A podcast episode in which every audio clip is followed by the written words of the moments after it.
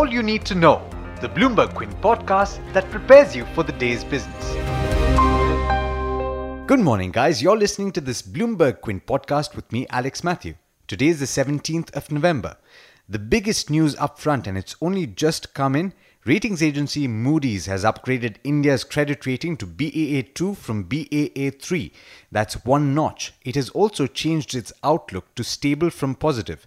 Moody's expects that continued progress on economic and institutional reforms will over time enhance India's high growth potential and its large and stable financing base for government debt. Now, before we get to the other updates from India, let's look at some of the major news from overseas. In the US, the House Republicans passed their version of legislation to overhaul the US tax code by slashing the corporate tax rate. The legislation, when implemented, will lower tax burdens for most individuals and would add an estimated $1.4 trillion to the federal deficit over the next decade. White House chief economist Kevin Hassett has suggested that the US economy could sustain a growth rate of around 3% if this plan becomes law. The People's Bank of China boosted its supply of money into the financial system by the most since January, adding to speculation that policymakers are looking to ease concerns sparked by a bond market sell off.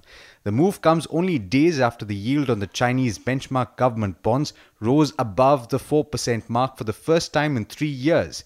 They're currently at 3.94%.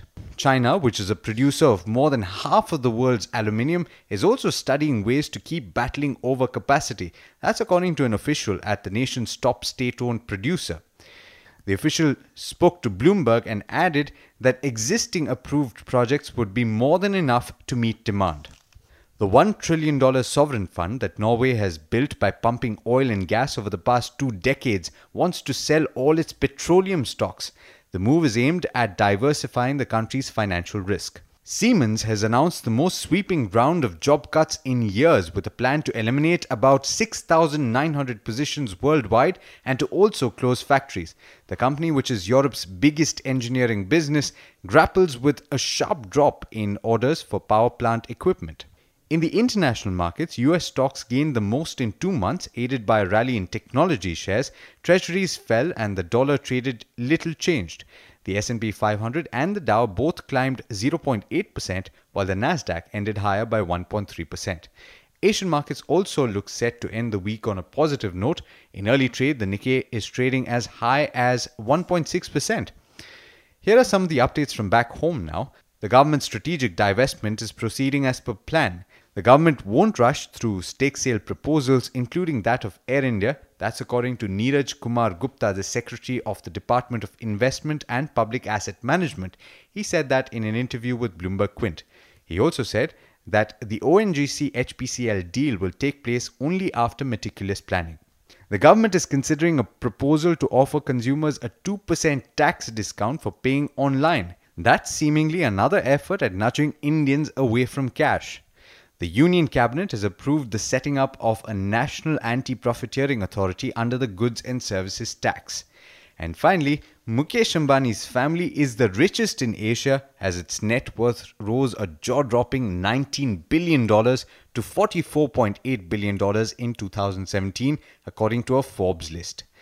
Darshan Mehta is here now to take you through the trade setup for the day. Darshan, the rating upgrade and positive cues from overseas looks set to be a, an interesting session to say the least. Yes, absolutely, Alex. Uh, the SGX Nifty actually jumping from 35 points to being over 60 points uh, when the news of the Moody's upgrade that came in. So expect it to be a strong session after the one that happened yesterday. But a lot of news, a uh, couple of numbers that are there out today GMT Auto, Kalyani Forge, Mayur Uniquoters, Sadbhav Infra, Salzer Electronics, and S Chand. Some of the numbers that came in after market hours uh, weak earnings from Honda Siel and uh, strong earnings from Ahluwalia Contract and Matrimony.com. Couple of counters that will be in focus. The RBI has raised the FPI limit on ICICI Lombard to 49% from 24%, on Edelweiss to 49% from 40%, and in Petronet LNG to 40% from 30%. So these three counters will be in focus. JSW Energy will be out of the F&O from the February series. As far as some of the bulk deals are concerned, Birla Sun Life Asset Management bought in 1.6% stake in Dixon Tech And Old Bridge Capital, which is the fund owned by Kenneth Andrade, bought in almost 3.6% stake in Thangamayil Jewelry.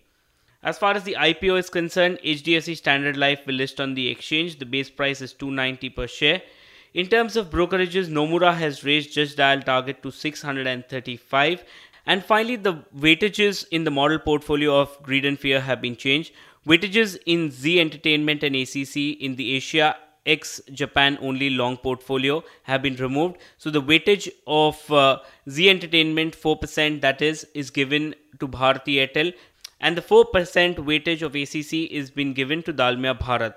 Also, weightage is given to Vedanta from uh, removing it from a Chinese company, and one percentage point will be removed from Maruti Suzuki, and it will be given to Godrej Properties.